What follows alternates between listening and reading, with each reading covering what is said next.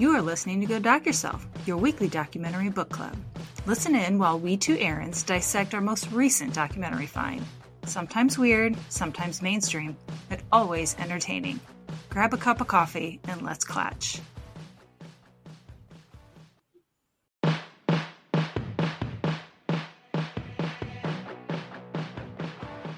Hi, and welcome to Go Doc Yourself. I am Erin McCart. And I'm Erin McCourt. Welcome back, guys. Week three of Pride. I hope everyone is having a glorious Pride Month. We should celebrate all year round, but here we are in the middle of summer. Mm-hmm. So this week, we're going to focus on a smaller population of the LGBTQIA plus population, and we're talking about the trans population. So we're going to discuss Disclosure, which was put out on Netflix in 2020. It's an hour and 48 minutes long, directed by Sam Feder. And I think this is really considering the way the laws have been going lately and just the news cycles and everything, I think it's important that we talk about this. Although the people listening probably aren't the target audience we need, but that's beside the point. right, but it's educational, right? Because this really depicts the way trans people have been uh, represented in media. So think movies, think TV shows. And as they're breaking it down for us, boy, did I learn some shit, right? So it kind of reminded me of horror noir as they're kind of setting up. There are different tropes that we typically see, and but basically, we are teaching. I mean, the the media people are teaching folks how to feel and how trans lives work, except they're not really representative of trans lives. So it's problematic. It is. I thought it was interesting at one point they discussed that not only is it teaching people how to feel about trans uh, men and women, it's teaching trans men and women how to feel about themselves because they don't really, it's such a tiny, tiny part of the population that you don't see them out very often and you wouldn't know another trans person necessarily. So, right, because that's the goal at the end of this, right? Is that they pass as, you know, the gender in which they have changed. Right. And uh, something mm-hmm. we discussed in um, Paris is Burning too. Yeah. Yes. Yeah. Yeah. So, um, we had talked about as we start this, we're going to kind of mention the main players up at the beginning, um, the people that are not narrating, but who are being interviewed for their different opinions, so we can discuss the topics a little bit more holistically without jumping back and forth between who said what. So, um, the people that I have initially are Laverne Cox, who is possibly the most well known trans woman right now. Probably. Um, she played yeah. in, yeah, Orange is the New Black. She's made lots of television appearances and things like that. So she's pretty well known. I would say a lot of people would know her face if they saw her. So then there are other trans actresses, and there's a historian, which I thought was pretty cool. Different writers and directors and stuff like that. So um, we have Bianca Lee, who's an actress and a writer, Jen Richards, who is also an actress and a writer.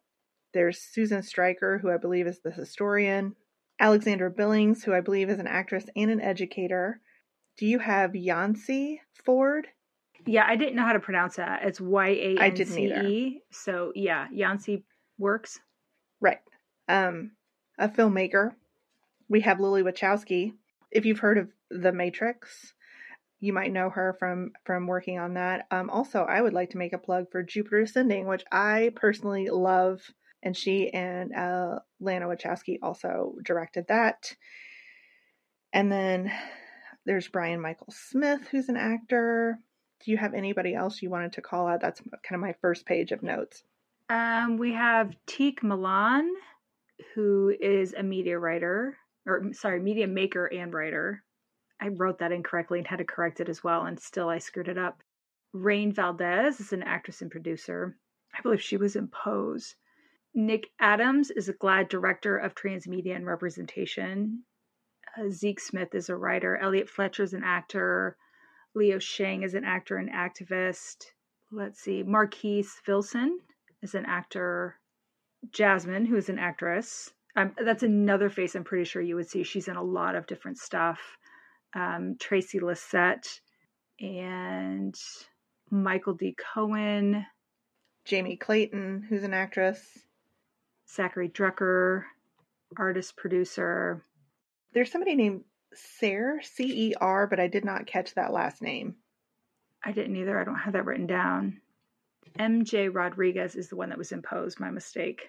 She's a singer and an actress. There's Angelica Ross that comes in sort of near the end. Candis Cayne, who's Yeah. fairly famous as a trans actress. Yes. Chaz Bono.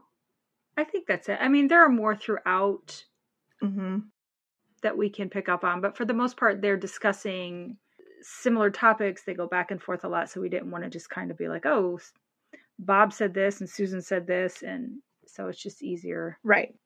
Yeah. I concur. Let's start it, shall we? Okay, let's shall. Okay. Depending on when you might have become aware of just TV in general, right? Some of the people are closer to my age, so they mention some of the first images of a transgender person that they remember from TV would have been Geraldine from the Flip Show, and this is around early 70s time frame. Mm-hmm. Mm-hmm. So while I think there's a lot of mixed feelings, like it's great to see trans representation. However, it's usually done at least at this at this perspective in a humorous way. So this is something to laugh at. Yes. And that's it. That's all people had. Right. Uh, They talk about so there's an episode of The Jeffersons where Edie Stokes, who had been Eddie, hmm was George's like good friend and comes Mhm. back. Let's say they were high school friends. I, I don't know. But let's say he Sure. comes back and he's like, Oh, look, I'm Edie now. And George is like, What? And this is a beautiful woman. She is elegant. She is black. She is representing trans women well. Amazing. hmm hmm But unfortunately, George is uncomfortable enough that he hires a man to dress as a woman so his wife doesn't think he's cheating on her. So this is not a trans person. This is not a trans woman. This is just some rando who looks like a man in a wig. And then it becomes a joke, right? So they took something that was a good representation and kind of screwed it up in the end, which is unfortunate. Right, because this is really all about how men feel about trans women and how they are attracted to trans women, but they don't really want to be attracted to trans women, which is super problematic. It's very problematic. And someone at the very beginning made a very good point. They said the paradox of trans representation is that the more that we are seen, the more we are violated. And so it's not necessarily just a matter of being represented more as much as how they're represented. So that's what they're discussing in this documentary more than just being represented is how can we, we be represented, which again, you're right, we discussed in horror noir as Horror well. noir. Mhm. Yeah. So, kind of with those representations, all of the trans people carry a history of what has been meaningful in representation to them, right? So, what they're finding, kind of what they're carrying with them about who they are and how they see themselves, how they're going to be treated.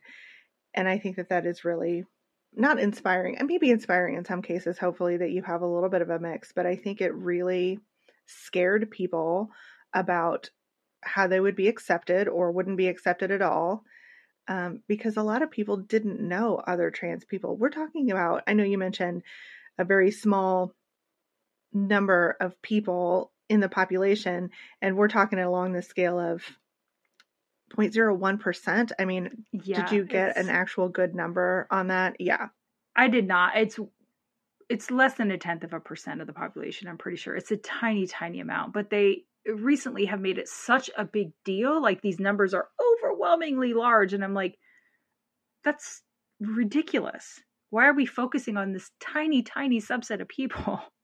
I think recently in Indiana, this has been something we've discussed, not us personally, but as a collective, um, because some of the anti trans laws kind of specifically point out this is about 300,000 kids. Like these are people under 18 here in our fair state. So, you know, based on, I wish I had a better number, um, but it, it kind of says that's not a lot of people. it's just not that many people. It's such a tiny population. Right. So it makes sense to me when I think about it in those terms that a trans person would not necessarily know another trans person in real life. So the only gauge they have by anything is what they see on TV. Mm-hmm. Yep. Yeah. yeah. And if we think way back, they talk about when cinema first started, trans people were there, non binary people were there. Unfortunately, they weren't necessarily portrayed well, but then neither was anyone but a white man. But also, if we think further back, think about acting.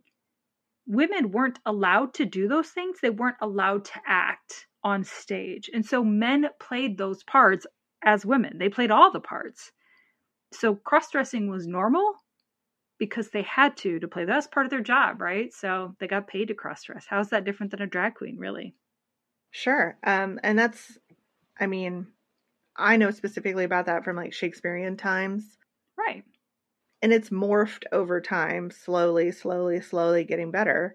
Mm-hmm. But even when uh, the moving picture came to be, there were mm-hmm. initial images of a transgender person, a non binary person, and those stories are also told as these people are a joke, they're a foil, they're just not well, uh, they're not set forth in a, like, you're not supposed to feel empathy for these people. Yeah, it's just it's not a good representation. Right. I like that they get right into D.W. Griffith. Mm-hmm. So they talk initially about Judith of Bethilia. God, I probably butchered that. So she's a good Jewish woman. She's pretending to be a concubine of invading army's general. And she's the hero of the day because she cuts off his head and wins. About the time that she cuts off his head is when the transgender character enters the picture. And so there's a lot of thought that because she cut off his head and the transgender person could be like a eunuch or something like that, what we would know from history, that those two things are tied together. It felt like a bit of a reach for me, but I'm not a film scholar. Right. right. So sure, I guess. But then they start with um, D.W. Griffith, may be better known for his Birth of a Nation. Birth of a Nation, which is extremely problematic in a oh, number racist of ways. fuck. Yes. Jesus Christ, this guy. Mm-hmm. So I don't want to give him credit for putting a non-binary person in a role because it was not a positive role anyway, and he was a racist dick. So let's just not think about him if we don't have to. Absolutely but sort of this is the the time when the trans character becomes jokey, right? Like that's the introduction of the jokey character uh, as far as film is potentially going. Yeah. Well, and it's interesting because they kind of talk about the fact that the history of trans in film is very much mixed up with the history of racism as well. So, like we said in horror noir, you see this these tropes, and these are the same for trans, right? So they say the idea is that historically black men were portrayed as uber masculine, predatory, right? Especially towards white women. We we couldn't possibly. So dressing a black man up in a in a dress as a female made them safe, right? So that has become a comedy trope for black comedians almost. I don't think I'm explaining it well, but it was interesting to watch them discuss how putting a, a, black man in a dress made them safe. And so that was something that black comedians felt like they had to play drag for at least one role so they would be able to breach the white population as a comedian.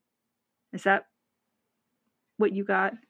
Absolutely. There are lots of examples of this. They specifically reference a movie called White Famous in 2017.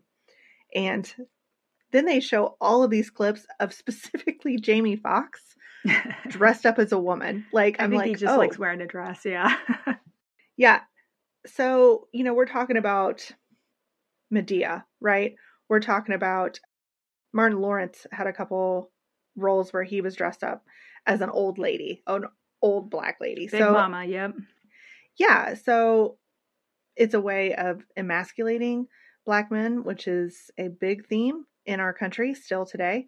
And yeah, it's um it's it's really quite horrifying because the the real life implication of this is if you are early in your transition as a black trans woman, you may be ridiculed, you may be laughed at. And I'm not saying that doesn't happen to everybody, but I think specifically that's a really hard place to be. Yeah, Laverne had talked about that a little bit when she was early in her transition that Yeah. just walking onto the subway, they would laugh. Like she was there purely for their Mhm. entertainment. And there's all kinds of different examples of this. Married with Children. Um, there's a movie called Mixed Nuts, which I'm not familiar with. Mrs. Doubtfire, Bosom Buddies, Tootsie. Mhm. Um, not Mhm. necessarily with the, you know, these are in this line white comedians dressing up like women, and they kind of reference like they're doing this to get jobs or affordable housing or being able to keep their kids which are oftentimes obstacles for trans people. So they're kind of making fun of the whole life of a trans person. And I actually thought it was kind of funny because I'm like, when are women getting jobs over men? But, you know, hopefully. Thank you. Yeah. So, Well, I mean, they had they had discussed that a lot of it is anti-feminine as well. Like it's just portraying women poorly. It's portraying trans women poorly. It's portraying it, it doesn't help anybody, right? I mean, if you're out to get a laugh mhm. in that day and age, this is what you had to do, I guess. But hopefully Mhm. we've moved past that a little bit. I don't know. I haven't thought about it much in a while. And to be honest, I didn't think about some of these things until I saw this movie either, that these were problematic, Yes. right? yes. And so it takes Well, they're not written for, yeah, right. they're not written so you notice that. Like, you know what I mean? We're, we've been taught that this is okay. Right. And that's so it Yeah. takes seeing something like this and talking about it and being like, oh, that's not okay for these reasons. And being able to look back and say, I should probably do better. So that's where I'm at. Yeah. Yes, a hundred percent. We also have another trope of violent trans people, especially trans women, and specifically we're talking about initially a movie called Dressed to Kill, which I've not seen. I it's been decades, yeah. Right. So I'm specifically going to mention Bianca. And she's talking about growing up in the 60s. She doesn't even have the words for being trans, but she said she always identified with the heroine, right, instead of the hero of a story. And she craved glamour. So when Angie Dickinson came on the screen in Dressed to Kill and she's just looking so chic in you know cashmere and um, cream colors in a in a way that I will never be able to pull off. Oh my and god. I also admire Yeah. that, right? right. So they also mention that part of the story is she's unsatisfied in her marriage. Um, she's at an art gallery looking uh, stunning. She picks up a dude. They're going to go get it on somewhere, and she ends up getting killed in an elevator by Michael Caine in drag. And of course, here we start to see that we should fear trans women because they're violent, they're killers, they're whatever. I also would like to make a plug for discussing uh, Angie Dickinson's character is misbehaving. She's stepping out on her husband. Which is why she we've also killed. talked about that trope for you know divorced women, uh, women who aren't adhering to the social norms are putting themselves in danger. Um, so we have a nice twofer going on there. Well, just think So. of most horror, even even regular hetero horror. horror um, think Friday the Thirteenth. Those teenage kids, the minute they go to get it on, they get killed. So it's don't Right, do anything that your grandma wouldn't be proud of, or you're going to get killed. Is what it comes down to. Right. Yeah. Which I think was one of the things, this is a total aside, but which I loved about Scream because they were like, look, there are things in horror movies you must adhere to if you're going to make it out. And the other. Yes, So I love that part. there are rules, but we start this trope. I think they. I am sure it starts before that, but the first one they talk about was actually So they talk about Alfred Hitchcock seemed obsessed with gender bending, right? So think of Psycho, where Norman Bates dressed up as his mom to kill people, kill women mostly, but yeah. Yeah. And there's several movies where he has a essentially trans woman killing people. Yeah. What is wrong with Alfred? We can only postulate at this point as he's already deceased. Yeah. Hmm. It's not good. He terrorized Tippi Hedren on birds. He was not a good person. That's such a weird premise, but Yeah. I think one of the big ones that, that resonated with me is Buffalo Bill in Silence of the Lambs, which my name for today's taping is I regret loving Silence of the Lambs. So It's hard, right? Be- because even Bianca said it's a great film and it's a great book. But the portrayal of this character as being trans and killing women to make his lady suit, for lack of a better word, Yeah. it is problematic. It, it continues that trope of of danger. Yeah. Right. So um, they did kind of throw a little love in there for Clarice Starling, who mentions that, you know, most transsexuals are passive. They are not violent, but we learn throughout the movie that that classification isn't necessarily correct. So, anyway, yeah, it sucks that Buffalo Bill reinforces all the stereotypes that are have already existed at this point. And Jen Richards actually had discussed that when she started her transition, she decided to confide in one of her coworkers that this is what she was doing. A very smart woman, a very well educated woman, seemed worldly. And her first statement was, Do you mean like Buffalo Bill? Because that was her only point of reference for a trans person. And how horrifying. Yeah, because basically you're coming out and, and telling somebody you're confiding, you're being very vulnerable and they're throwing in your face, you know, unintentionally or not. So you're the bad guy. She did say this person has now grown and is horrified by what she said. I mean, she's educated herself, knows more trans people now. So that's good. It's, people grow, people can Sure. change, but let's Mhm. think Mhm. just just for 5 seconds before we say something. Just for a second. Well, I think this might be a really good time to talk about one of the GLAAD studies reveals that 80% of Americans don't know someone personally that's trans. So their only Mhm. reference again is the media. So if you have nothing to balance that, you're going to make assumptions about this group of people in which you know nothing. So I think the example that you pointed out is, is really applicable there. Right. And I wonder how many it is a tiny population. So the majority of people probably do not Mhm. know someone who's trans. But there are so many trans people who are passing. It's the, the realism of it, right? As we've discussed, that was part of the goal was to be real as the man or the woman you Mhm. were trying to be so you would pass. It, it's survival. And it's just recently where trans people felt more comfortable and even probably now a lot of them don't. And I don't blame them considering that they feel comfortable saying they're trans and not just oh I'm a woman or I'm a man or whatever. Well, there's there is a bit of this documentary that discusses it's not for them to tell you. It's none of your goddamn business. Right. You know? So I mean, for them not to be like broadcasting it everywhere so you are more comfortable. Mm-hmm. You know, they're not like just a character in your story. They are their own whole person. Right. Right. It's just such a weird thing to be like, well, they didn't tell it. We didn't know they were trans. And you're like, yes, that's the point. So Yes. Yeah, but that's up to that person to decide, not up to everybody else and their comfort. It's just such a weird thing to like flip that on its head. But that's how it's been presented, right? They discuss a lot of times the violence is always in in media is about the betrayal. Specifically the man feeling Mhm. betrayed by trans women.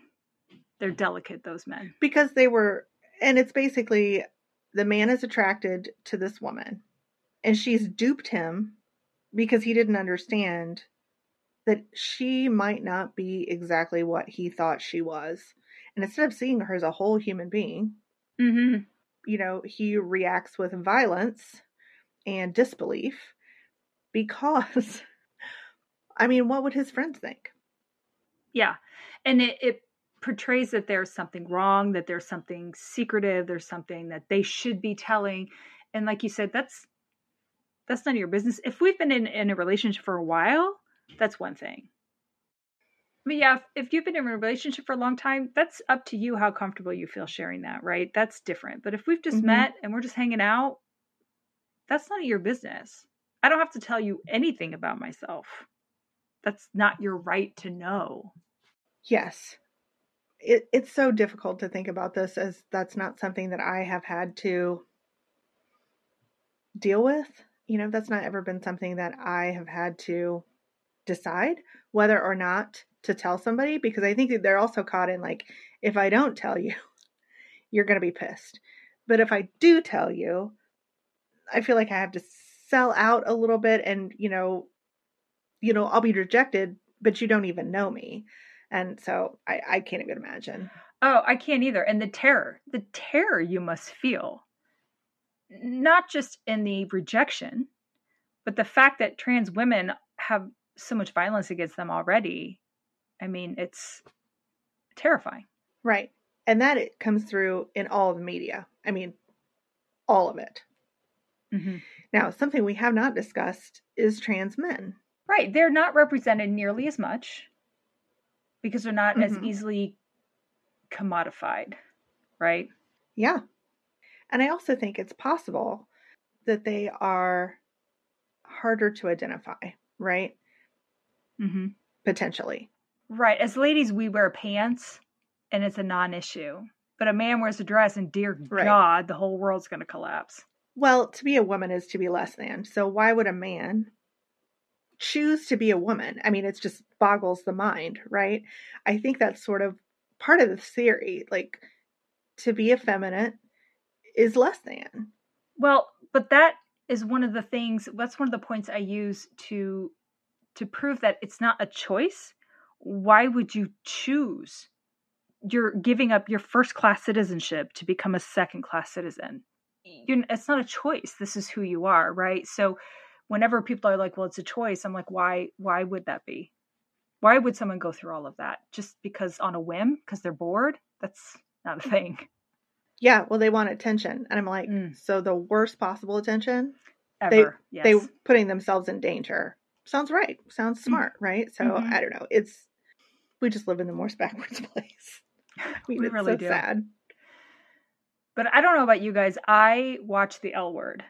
Did you watch it? I've seen it a few times, but I wasn't invested. Some friends of mine in college and myself, we would go and watch it on the weekend. Like have like a, a hangout where we would make popcorn or whatever, have drinks and watch the L Word catch up. So it was a lot of fun. But Max was really the first reoccurring trans masculine character. Um, I remember Max. I remember his character, and I remember not liking his character at all. Well, that's good to have that first world experience kind of at the time up. Now, I remember the L word came out and it was a bit sensational because it was a show about lesbians. Shocking? I don't know. How dare they exist without men? Exactly. So, what's interesting about Max's character is Max starts out as just a kind of a butch lesbian, for lack of a better term. And then he decides to transition. He wants to transition and become a male. So they put this, they write this into it, and he starts testosterone. And this testosterone makes him like fucking crazy, like aggressive and angry. And I mean, if he doesn't work out all the time, he's just going to rip someone's head off type of behavior. And that was really presenting it poorly. You know, a couple of the people that spoke here, I think Elliot and Brian were a couple who are like, yeah, you would get a little more frustrated, maybe a little easier, but this wasn't really helping us to see this and to have that portrayed about us. But I think that helps reinforce the stereotype that anybody on testosterone is extremely aggressive and they can't control it. Right. I think that idea that being on hormones is harmful, either physically or in behavior, is still with us. I mean, we're still hearing that with, um, you know, some of the anti-trans legislation that's going on now is that it is harming people. And like the medical community is like what what are you talking about? This is like safe. Yeah. So it's okay Yeah. for a man to take testosterone if they don't feel manly enough, but God forbid a trans person wants to take testosterone to feel more masculine. That we cannot have. That's unacceptable. a hundred percent it makes no sense Yeah.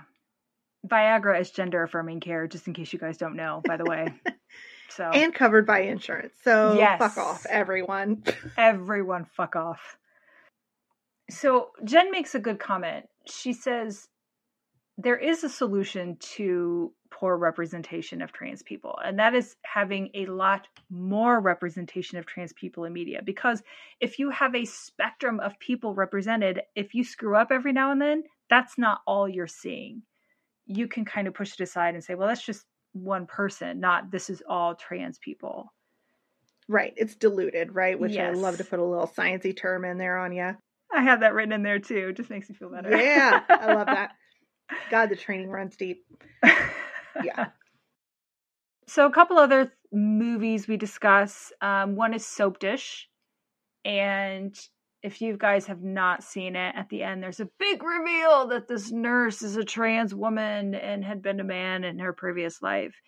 And Rain talks about watching this with her family and how no one really said anything, but the next day they started trying to get her to wear more masculine clothes again. Like she was seven or eight at the time. And this just Mhm. reinforced if you went this direction, you would be the bad guy. right That's heartbreaking. At seven or eight, you just you're just a little tiny person. Ugh. Oh, that's so hard. Right. I just, again, I can't imagine like the implication and the impact that these things have had on people. Once it's pointed out to me, I'm like, oh no, I liked some of these things before I know. I mean, as a younger person, and now there are a couple things later that I'll be like, oh no, I, you know. Ugh. Anyway, yeah. yeah. Oh, uh, speaking of things that I loved, Yentl. Loved Yentl. Yes.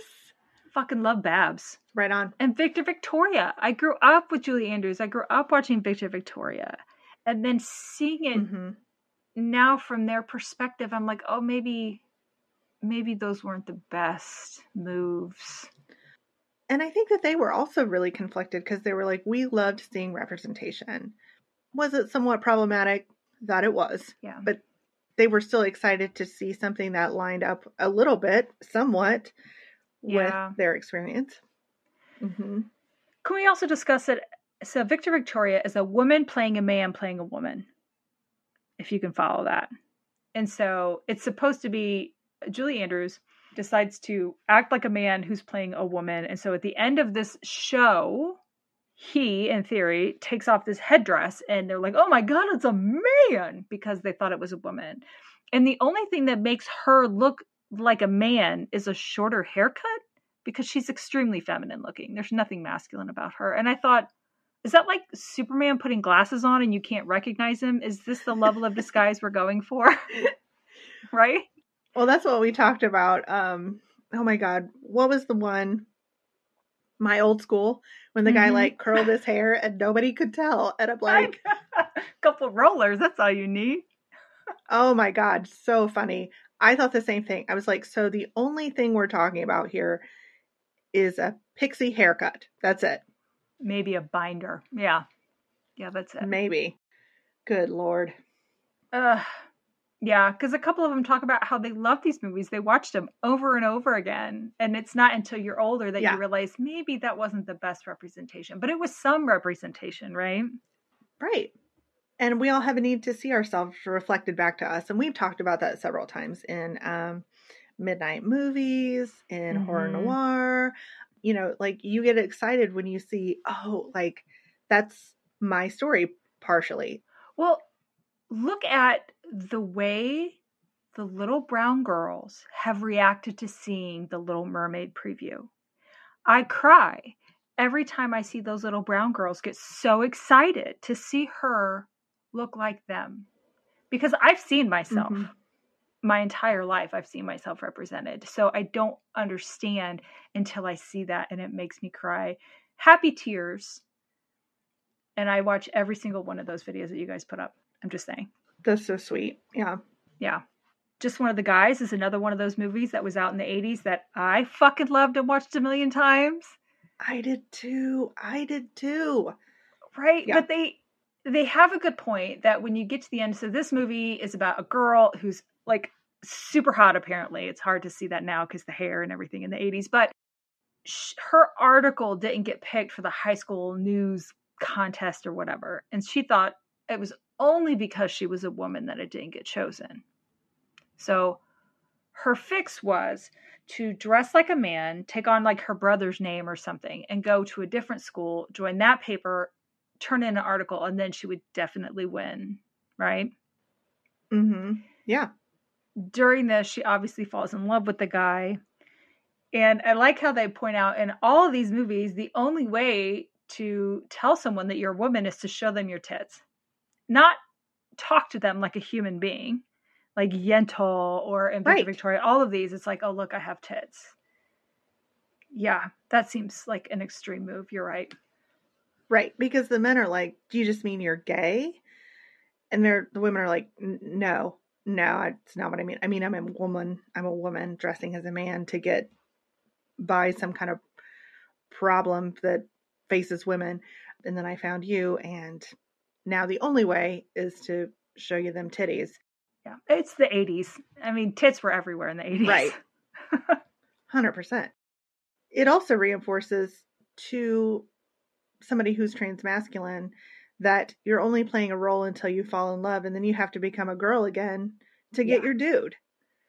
Yeah. I mean, that's a really good point. None of these people were actually trans. Like you said, they were playing a part to, it was a means to an end, right? And then they could go back to living mm-hmm. their life as a man or woman or whatever.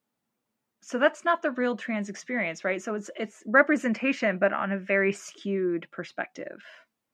Right. And there were some things that were good about um just one of the guys because like there's a moment where there's a choice about what bathroom to go in and those are real life things that trans people yes. have to deal with which seems yes. so foreign to me as a boring yeah. cis white lady you know I can't imagine of yeah. all the things having to go to the bathroom should not be stressful just let's not make this stressful for people let people go to the fucking bathroom i don't understand that at all yeah yeah. Ugh, I hate people. I, it's very difficult to think about it in this way, right? So mm-hmm. I say now we move into the best, which is talk shows. Yes. Oh, so painful at the same time. And I think, I don't know about you, I had a phase, there was a phase where these were like extremely sensational, probably the precursor to a reality TV, would you say? Yes, think uh well Jerry. Springer every episode, may he rest in peace. And really the one that comes to mind the most is when the skinheads punch Geraldo Rivera. I've never been so happy in my entire life. I don't know who I want to win in that competition, right. but mm-hmm. damn, that was fun to watch. right. And it's people on screen, typically on Springer, acting so horribly. I would say the same thing on Maury with the uh you are not the father. I mean, it's just yeah. so dramatic. It's just it's like a train wreck. You can't look away from it. So that's sort of the premise of these. They're going for the most outrageous topics. Mm-hmm. So that's how we get looped in on what in particular they talked about on Springer. Uh, there's a character. It's a character. There's a person. Sorry, movie switch over. Um, named Reno, and he is on a show called My Boyfriend is a Girl. So he mm-hmm. is revealing to his girl, his girlfriend, on a stage, on a TV show, that he is actually trans, right? Mm-hmm. Mm-hmm. They talk about this is powerful to see a trans man, also a black man on TV, because those things just up till this point have not been represented at all. No. He represented himself so well. It wasn't like the trashy shit talking, whatever you used to seeing Springer on. Reno was so well spoken and carried himself so well that I feel like he was just a really good representation for trans men. Um, I'm not a trans man, so I can't really speak for them, but I thought he mm-hmm. did an amazing job. Right. So Marquise in particular talks about being a high school kid at this time. And I think he had a common experience where he was couch surfing. He was not, I mean, it implies maybe he was kicked out of his house. I don't know. That is a common thing, I think, for, you know, kids who are gay or non binary or trans. Um, they don't have a great experience coming out to their families. Um, and he said it was really empowering to see somebody on screen that he felt really aligned with his self identity. Like they weren't super outrageous. It was like a real human being. Right. That looked like him. Mm-hmm. Yeah. Yeah.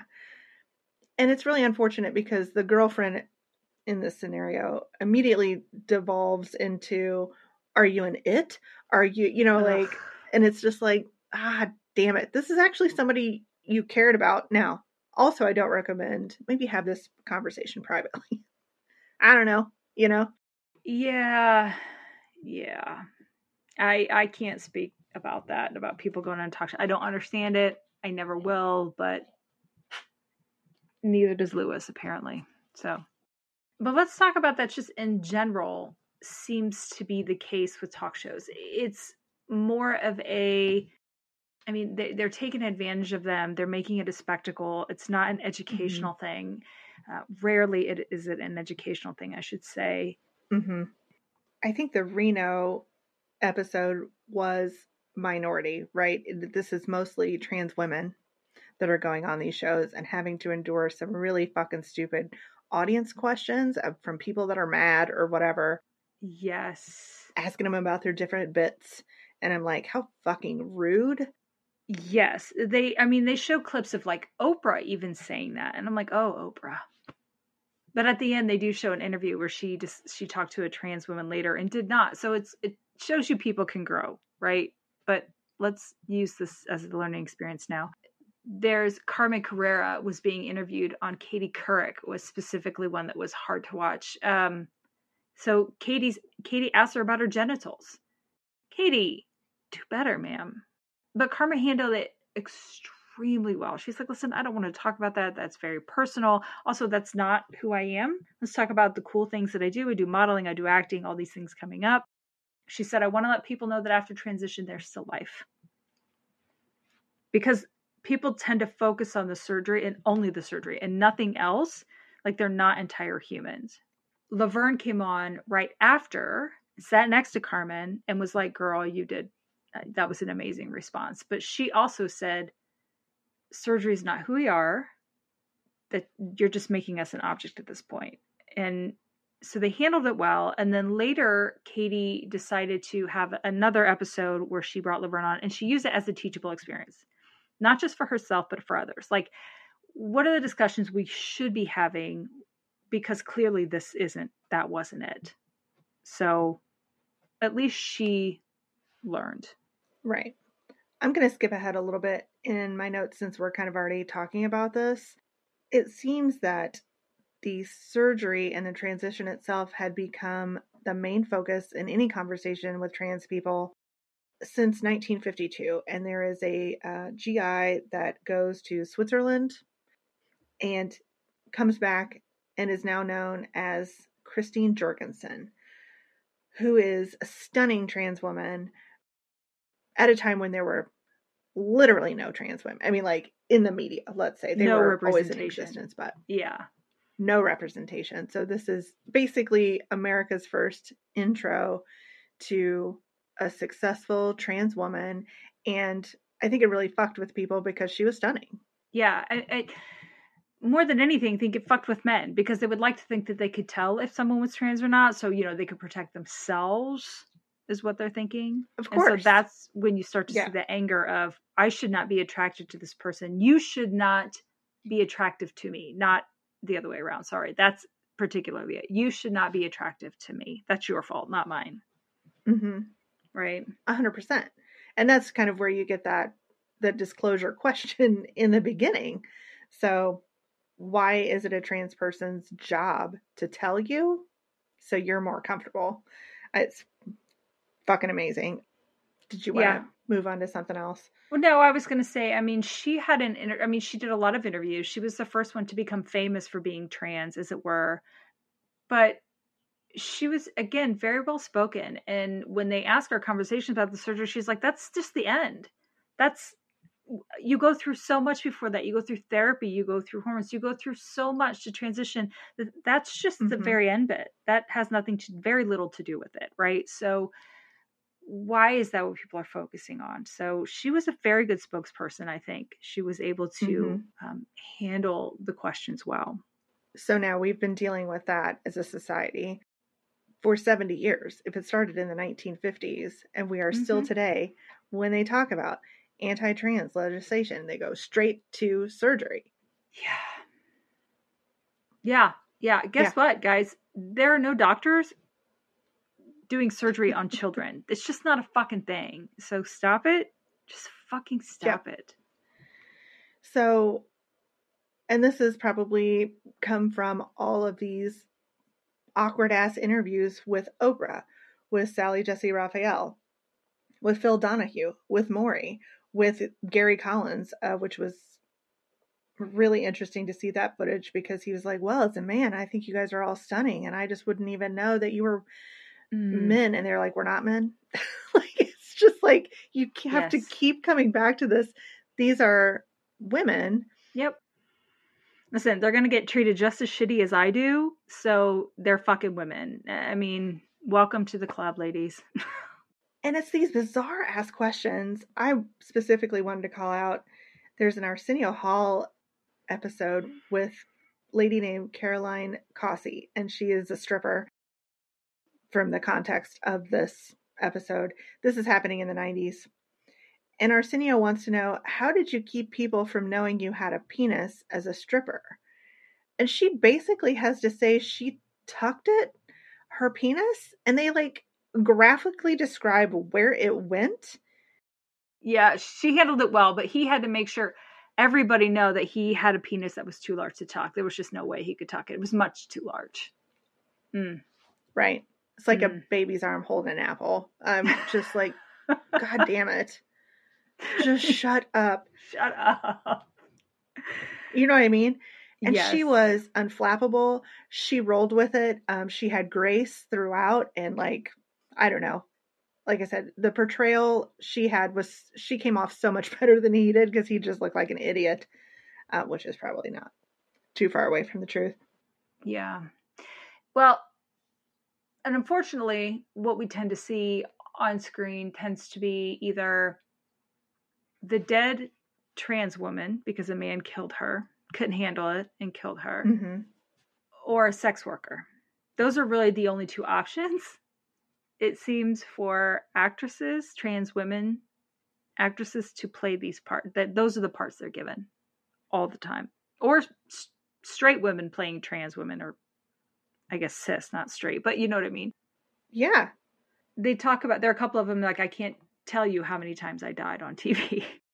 Right, and it's these outrageous fucking stories, right? So, um, if we can talk about the one that Candis Cayne did, she said that her first big role, she was playing a trans stage performer on CSI. She's, of course, the victim because that's just how we know her, or trans women at this time.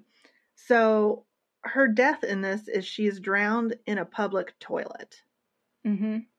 And so, as they are, her body's been discovered, they call the CSI, they come in and they remove her, and they're talking about, like, oh my God, look at the size of her giant man hands and her giant man feet. And she's laying there and she's like, this is fucking stupid. Like, in her brain, like, she's very professional. But um, Yeah, that is much more really- professional than I would be. Yeah. I mean, I would love to t- see the outtakes where she's like, you know, I don't know what she'd do in that case, but yeah. this is how it was written. Yeah. And so I think the best thing to do is kind of talk about that storyline is the one they accepted. They wrote it. I assume it was edited. Somebody decided, yes, this is a great idea. We're going to finance this and we're going to direct it. And it made it all the way that a grown ass human being was drowned in a public toilet. Like, how disrespectful Mhm. and stupid is that?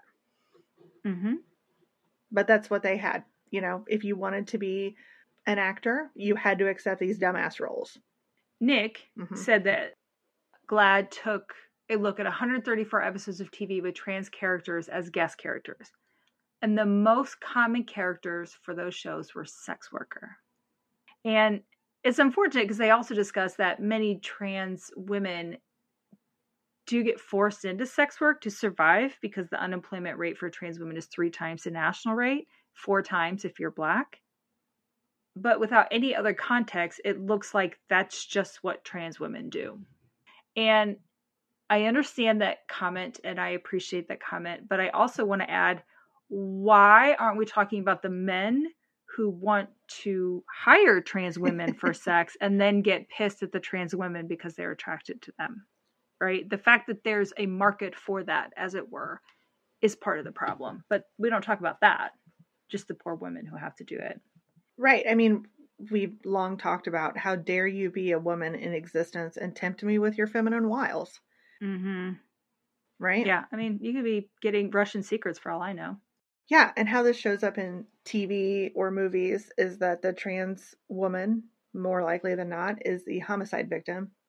Or, in a weird twist that I hadn't noticed, they show up in all of these hospital dramas, and so their hormones are killing them, and that's not real. Right. Uh, it, it's pretty impressive. I had never thought about it because I don't watch a lot of those shows, but they have a lot of clips back to back. One of the actresses was like, I got booked for two shows almost at the same exact time with almost the same exact plot line. I have that as Alexandra Grey. She's the one who said that she'd been playing prostitutes her whole career, Yeah.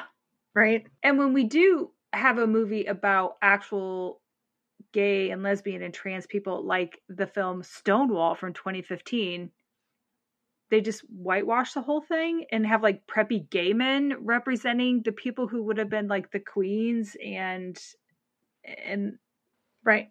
the amazing colorful people that were there in reality and they're just like no we're just going to put boring people in and make them gay Yeah. A white man started Stonewall. Absolutely not. white men don't have the balls for that sorry gay white Right? men more than straight white men but still come on Yeah. And you have, you know, amazing people. Uh, they mentioned specifically Sylvia Riviera, Marsha P. Johnson, and there were other femmes and street queens that were the people who should have been credited with this event.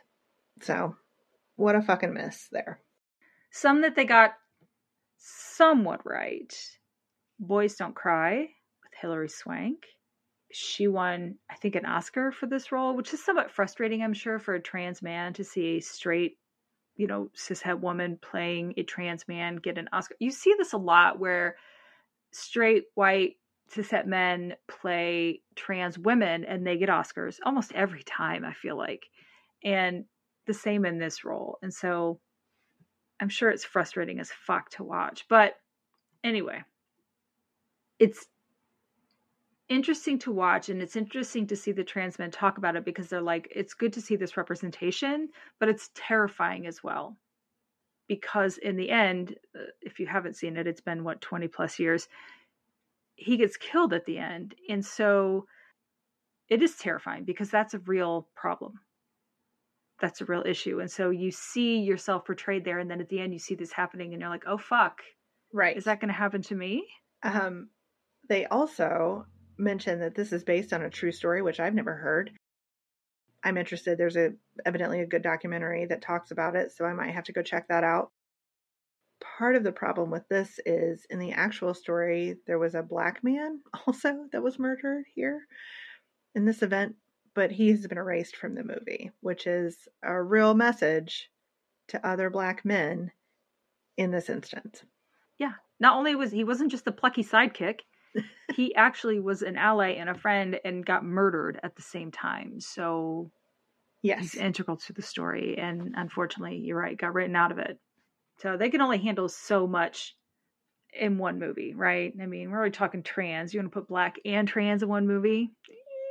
We can't have all that. Right. And I think it's interesting because then we talk about some other big motion pictures where a trans character is brought in to further the development of a white character, a white man, more likely than not, I think. Straight white man, usually, yeah. Yeah. And as good as Dallas Buyers Club was, I didn't think about it until they had mentioned that Jared Leto plays Rayon, who is a trans woman and is an amazing character, but is only there to like help Matthew McConaughey figure it out. And then he goes on to be like a revolutionary and like awesome. And then the Rayon character just goes straight down the toilet and then dies at the end. So it's like drama and all that kind of stuff. But it's a poor portrayal, even though um, a poor outcome for the trans character, even though several people said that she was portrayed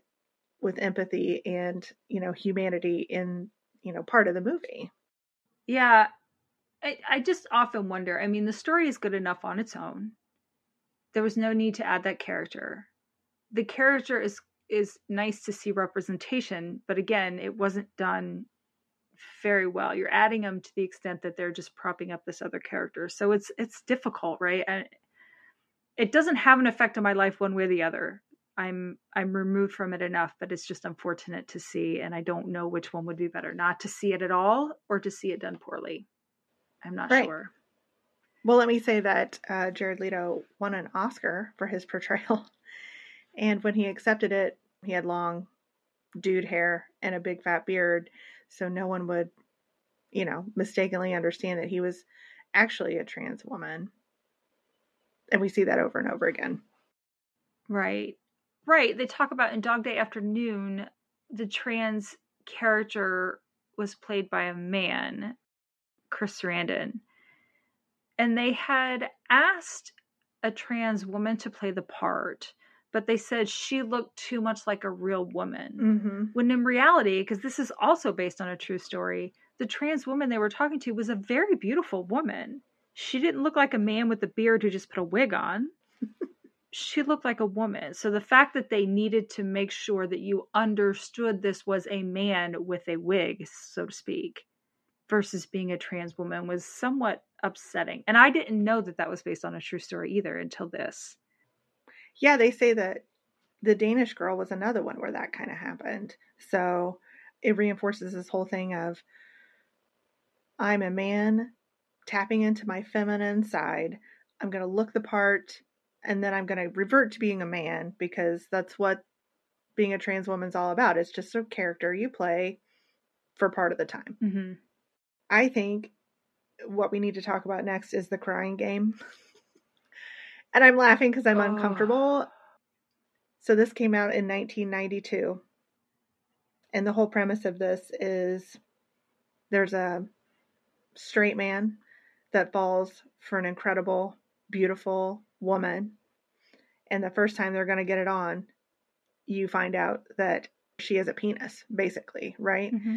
So, um, which has full frontal in it, which kind of makes me laugh because it's such a shock to see it.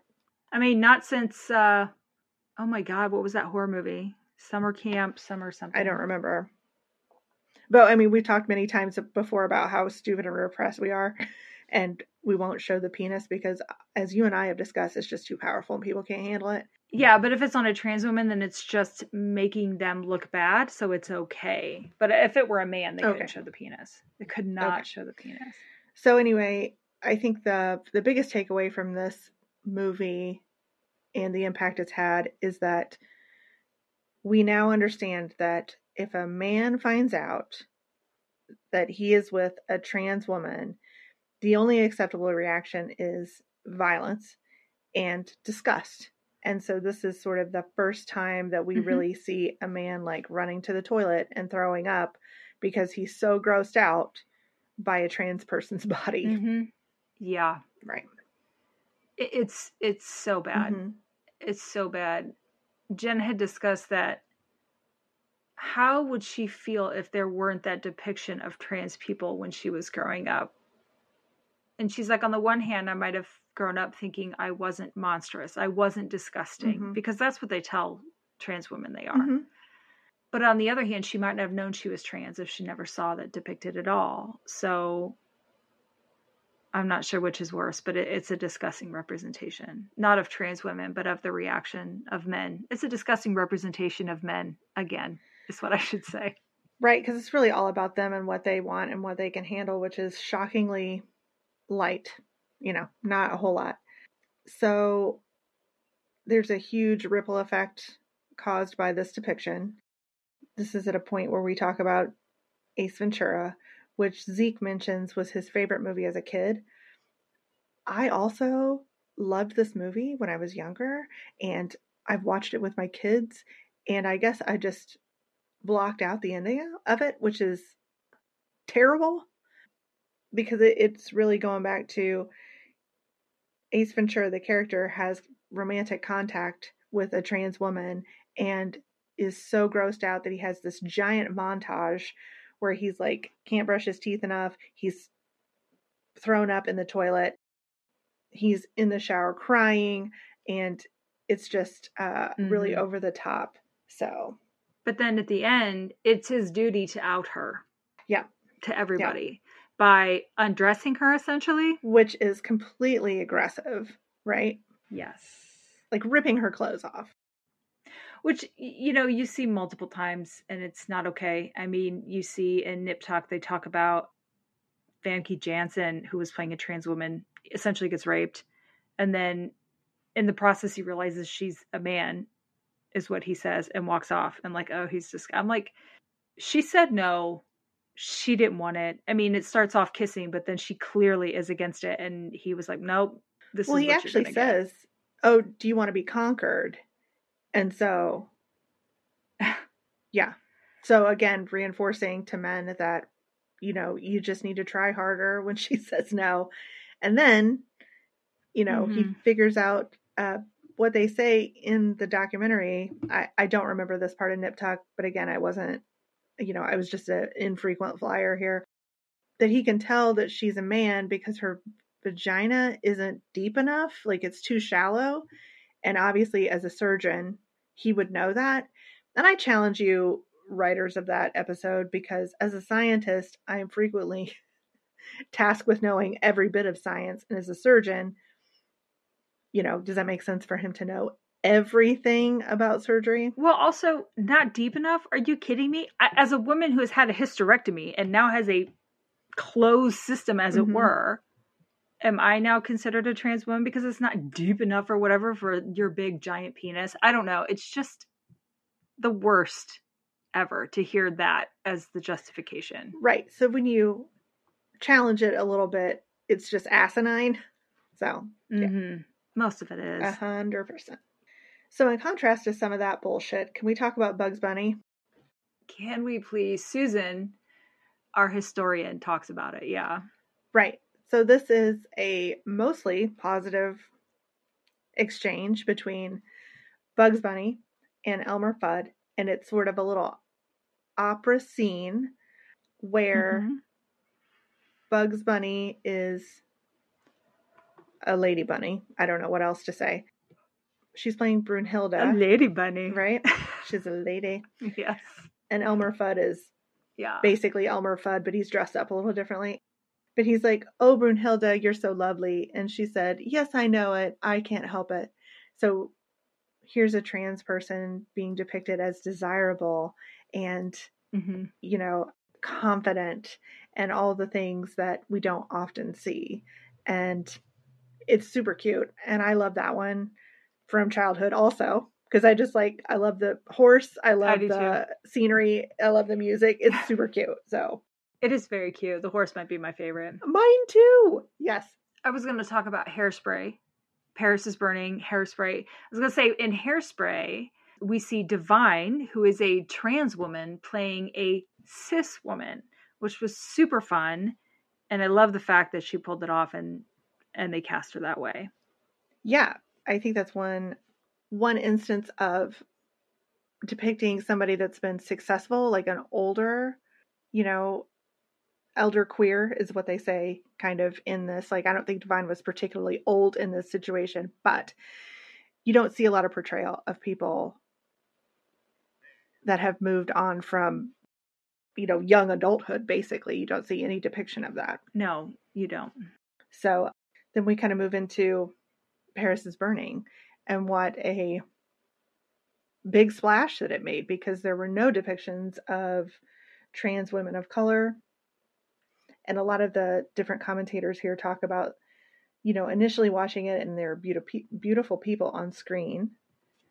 And then later Mm-hmm. when you watch it again you understand that there's a lot of nuance that these women lived through and how a lot of people began to see themselves depicted as like you know regular trans people living in New York City Yeah, So- I liked how a lot of them said that they just saw it and wanted that kind of family, right? That the Mhm. houses represented. And also, one thing that I thought was really interesting was Marquise said he discovered ballroom in 1995. And what you don't see very much in Paris is Burning and just the representation of the ball scene is trans men. They're mostly depicting trans women, but trans men were actually pretty active in that scene as well. But Mhm. there wasn't a whole lot of language for it, right? Right. I liked that Sandra talked about that she had been in the house of LaBeija. La Beja. I Right? know. That made me so happy to hear. Right. So she was, um, I mean, most notably, probably Pepper LaBeija is featured really a lot in Paris is Burning.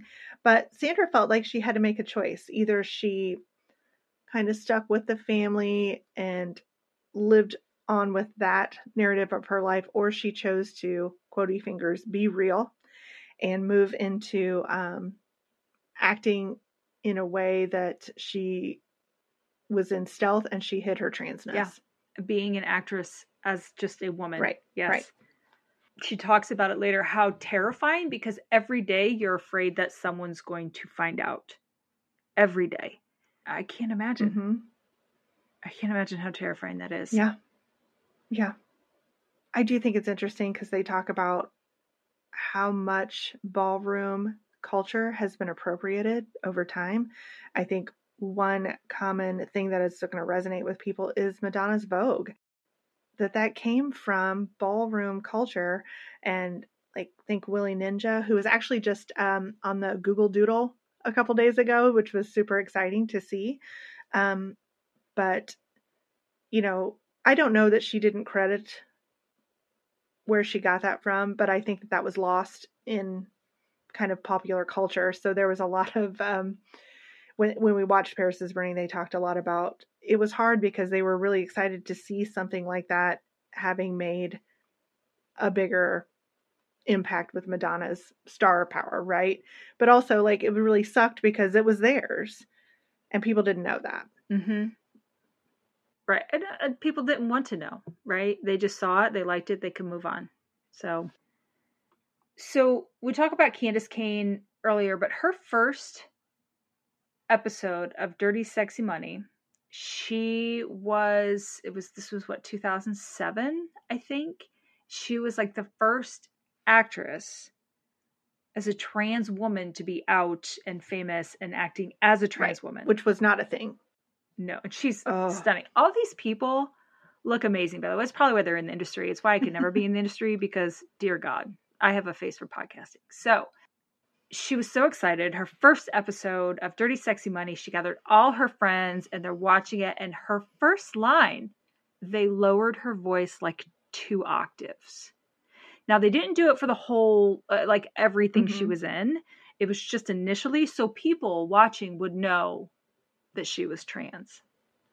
I thought that's some shady shit, dude. Right. And she, yeah, had a big party and was all excited about it. And then they didn't tell her, which is shitty. Right. And so all of her friends were like, oh, so I can't imagine the humiliation that would have accompanied Mhm. like all your excitement, but then you have to be squished down and put back in your box and made to feel, you know, like we really have to emphasize we don't want people getting the wrong impression that you are just, right.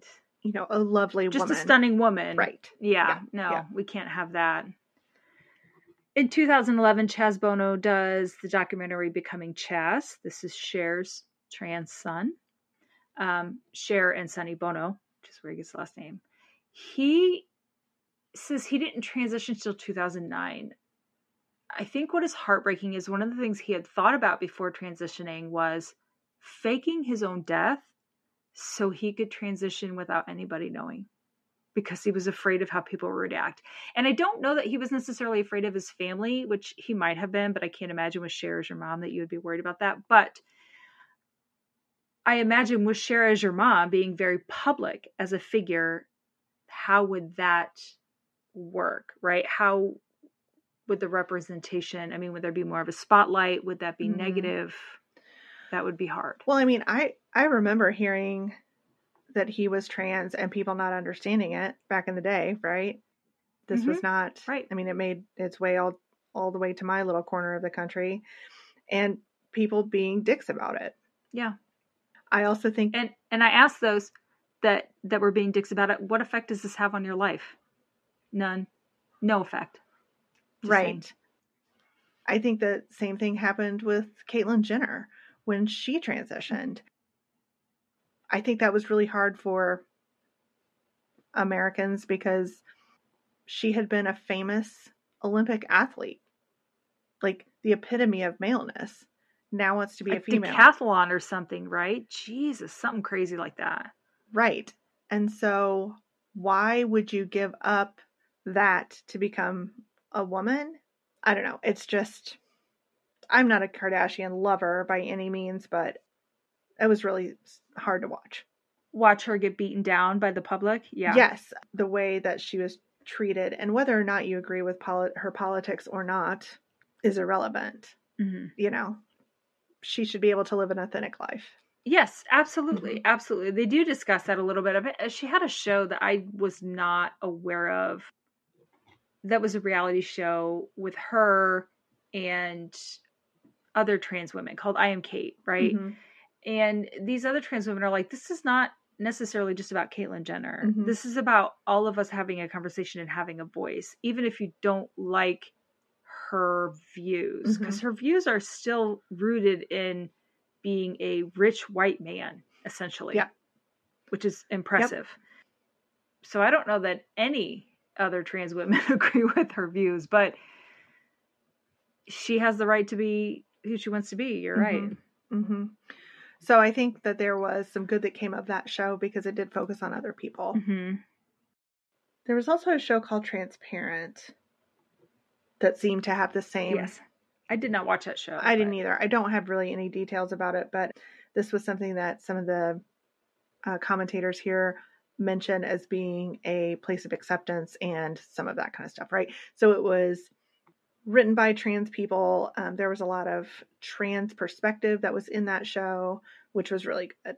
Yes, but I will say that Jeffrey Tambor, who's the main character, is a, I believe, a cishet man playing a trans woman, and he won an Emmy for it. So again, we see that cycle of did anyone else win Emmys or awards for it, or just him?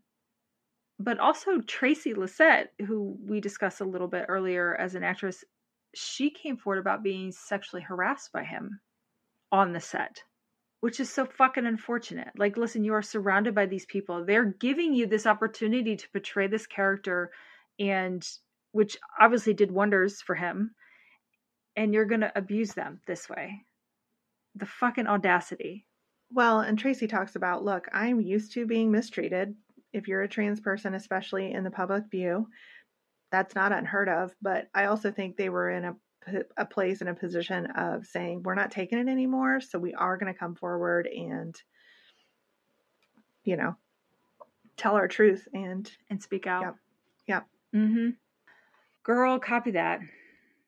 I, I can't imagine. As a woman, we get harassed enough, so add the trans to it, and it's just exponentially worse. I cannot fucking imagine. I'm going to real quick go back to I Am Cait because Jen talked about a scene where parents were talking to trans people about their trans kids, right? Mm-hmm. So these are parents trying to do better who are trying to learn and and it's a really strong episode. And there's this one dad who was just like pumped. He's like, "Listen, your trans kid, you've got a unicorn. There's so few of them, and this this cat's amazing. You so lucky to have this kid." It was just such a supportive statement. Watching Jen watch it or talk about it, I cried. I fucking cried because she had to live with her mom not supporting her, saying, I'm never going to call you Jen because Jen murdered my son. Um, she had to live with her friends not allowing her to come see their children because she's now trans Mhm. and things like that.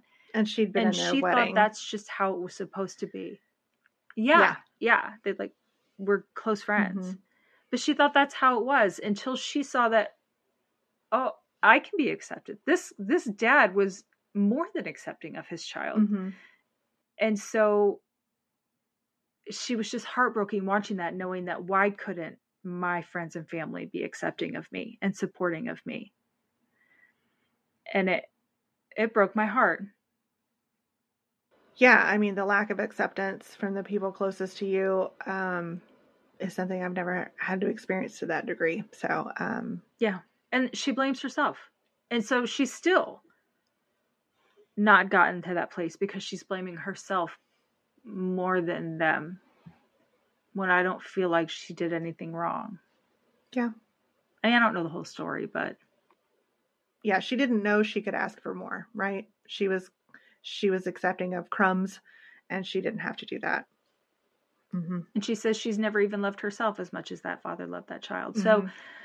um I hope she learned from it and she expects more from people now and I hope she gets more. Yeah, She deserves it. Yeah. Yeah, I'm glad you went back to that because that man offers such a lovely perspective, and that's really cool. That's how it should be, guys. Yeah, absolutely. That's how it should be. Mhm. You should celebrate your children. Yeah. Unless they're lazy gets like mine. But yeah, you know, I mean, just as a general rule. Do you want to talk about Pose? oh, yeah, yeah, yeah, yeah. Pose came out. When did that come out? Just a few years back, right? I have 2018. So a few years back. Yeah. And I feel like that was based off of Paris is Burning. And that, Mhm. um, I never saw the show Pose, but it looked like it was very much based off of the houses hmm and the ballroom Sure. scene.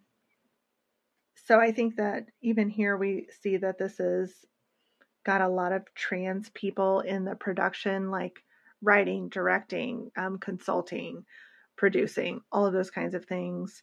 And it does a much better job. I don't think it's necessarily easy. I think there's a lot of difficult topics that they cover. And I know a couple of people specifically called out that Ryan Murphy had been part of Nip Tuck, which we talked about earlier, being on the wrong side of representation.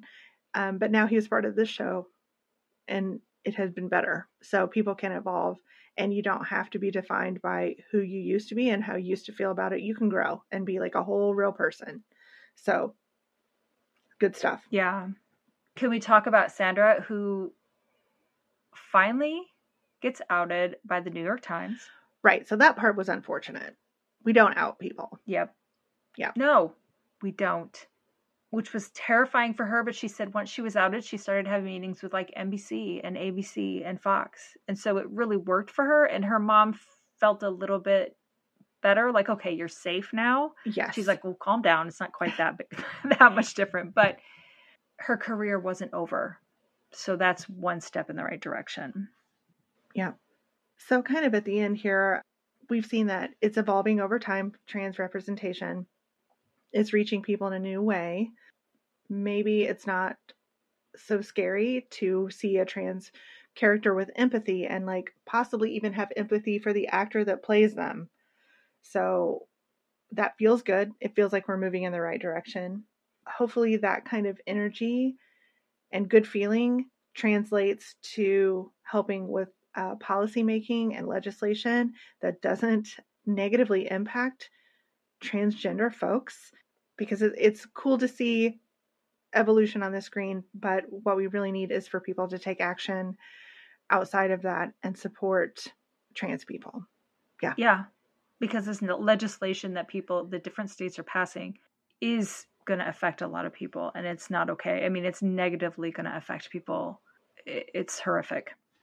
it really is I think, um, let them live. Right? Let them live their fucking lives. It has no effect on your fucking life what these people do. Right.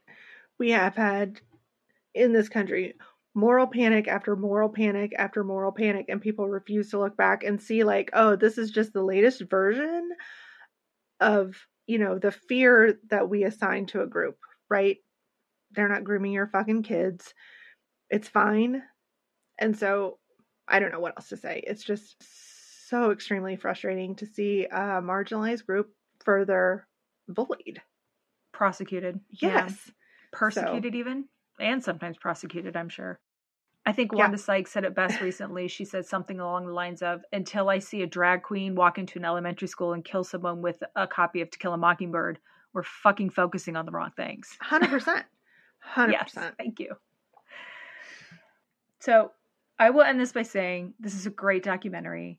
These are amazing people um, living their lives and showing us how to be better. So let's listen, let's all watch it, and let's do better. I agree. Let's do better. Do you have an honorary Erin that you wanted to mention today? I did. I think we should be able to make all trans people honorary Erins just because they're pretty fucking awesome. But right I can't say that I'm quite that awesome, so we'll let them live in their own amazing category. For this week, I'll say Susan Stryker because she was the historian, and I've always wanted to be a historian deep down, and so I'm living vicariously through her, if that's okay. Mm-hmm. So she's going to be my honorary Erin for the week. Right. I'm going to go with the obvious choice and just pick Laverne because she was heavily featured in this documentary, and I think that she, I don't know, is such a great ambassador. She really I think is. she feels the gravitas of the station to which she was chosen to be, right? So um, she may be the only person that people know as trans, and she's killing it. So, yes, she's so eloquent and so well spoken, and just, you're right, just an amazing ambassador. Yeah. So amazing. I don't know. There's just not really a better way to say it. She's just, she's carrying a lot of weight, and I appreciate that. Yep. And I appreciate that she and the rest of everyone who's in this documentary are sharing themselves mm-hmm. with us, right? Because it's scary to do, to be out, and we haven't proven that we're trustworthy. Right. So I appreciate them sharing themselves with us. Okay. Um, do you want to talk about next week? Oh my gosh. Can we? Because I'm going to get so pissed next week, you guys. I'm just, I'm already fired up. I know. I'm like going into it with a lot of trepidation. Like, um, I might have to take a breather, walk away. Um, I'm planning on that now. So we're going to do Pray Away. It's on Netflix, an hour and 40, 41 minutes, I think. Um, this was released in 2021, and this is a documentary that discusses conversion therapy.